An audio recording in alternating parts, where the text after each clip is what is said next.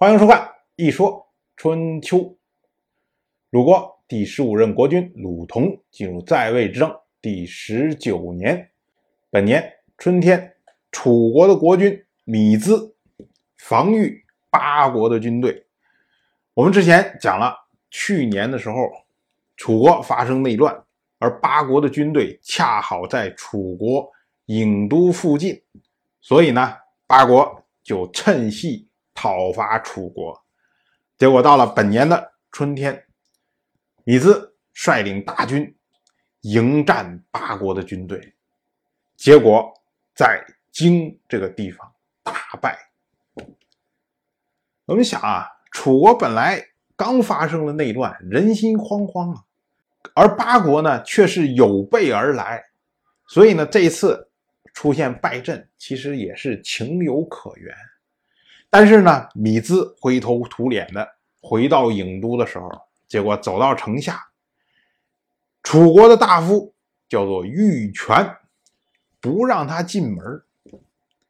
玉泉就说：“说我们楚国每次出兵啊，打平的情况很多，但是像你这样大败的如此灰头土脸的情况没有。”你进城之后，你如何去面见楚国的列祖列宗啊？所以呢，不能让你进城，你去把面子找回来。我们说玉泉这个人很有意思，他以前的时候啊，就曾经强力的劝谏过米兹，但是米兹不听。米兹，你你爱说什么说什么，我该做我的我的。结果玉泉就不高兴了，当时呢就拿出来兵器对着米兹说：“你听不听我的？听不听我的？听不听我的？”当时米兹就蔫了。米兹说：“这是什么情况啊？怎么兵器刀兵都动了？”哎，米兹说：“那我就听你的话，你说怎么着就怎么着。”后来这玉泉出来之后就说。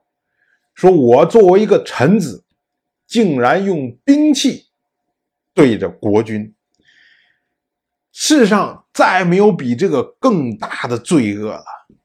就算国君认为我是一时冲动，认为我是忠心于楚国，对我不做处罚，但是我自己怎么敢逃避处罚呀？所以。玉泉回去之后，拿了东西把自己的腿砍掉，就这么一个刚烈之人呢。后来呢，楚国就让他去做大婚，并且尊称他为大伯。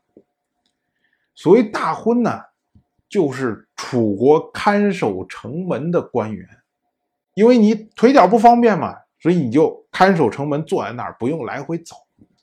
但是这也就是为什么米兹想进郢都，玉泉不让他进，他就进不来，因为不给你开门啊，你怎么进来啊？而为什么要称他为大伯呢？这我们之前也讲过，同姓大夫一般都称他为伯，异姓大夫则称为舅。所以玉泉实际上和米兹其实是同姓，玉泉也是姓米的，所以大家称他为大伯，实际上是对他的尊重。而米兹在城下待着，又进不了城，怎么办呢？只好再率领大军去讨伐黄国。这我们说这跟黄国有什么关系？莫名其妙躺枪，结果在。雀陵这个地方，将黄国的军队击败，由此呢，这米兹算是获胜回国。但是呢，走到了脚这个地方，生病，病倒了。最后呢，是被抬进了楚国的郢都。到了本年的夏天，六月十五，米兹。去世。我们说啊，米兹这个人呢，在他所在的这么十五年的时间之内，楚国先后吞并了申国，吞并了西国，吞并了邓国，并且呢，俘获了蔡国的国君蔡献武。所以，楚人依照世法，经纬天地曰文，为米兹定谥号为文，而后世就称他为楚文王。然后我们再说那位玉泉。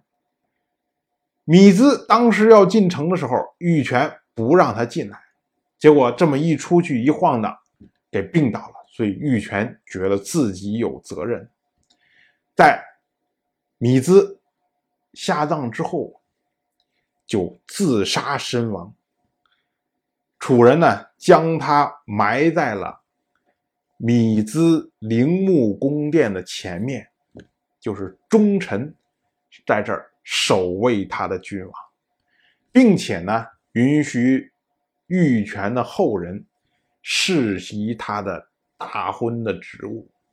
所以呢，春秋就借君子之口来称赞玉泉，说玉泉真是一个忠心爱君之人。劝谏之后，能够对自己实行，就是说我劝谏的时候手腕用过了，用超了，出来之后我就把自己的脚给砍断。不因为我是在劝国君，就免除自己的罪过，而受刑之后呢，还不忘劝国君行善。你说的就是他不放米兹入城这么一件事儿。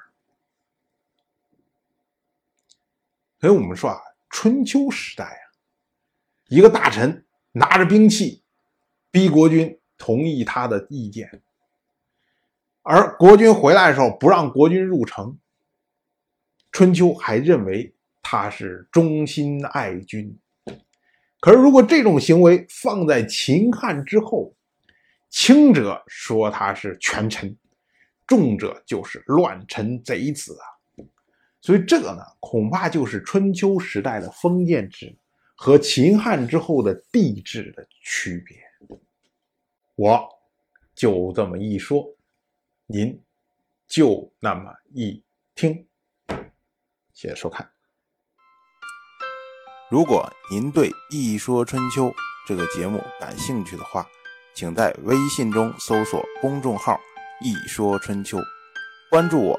您不仅能得到《一说春秋》文字版的推送，还可以直接和我互动交流。我在那里等待您的。真知灼见。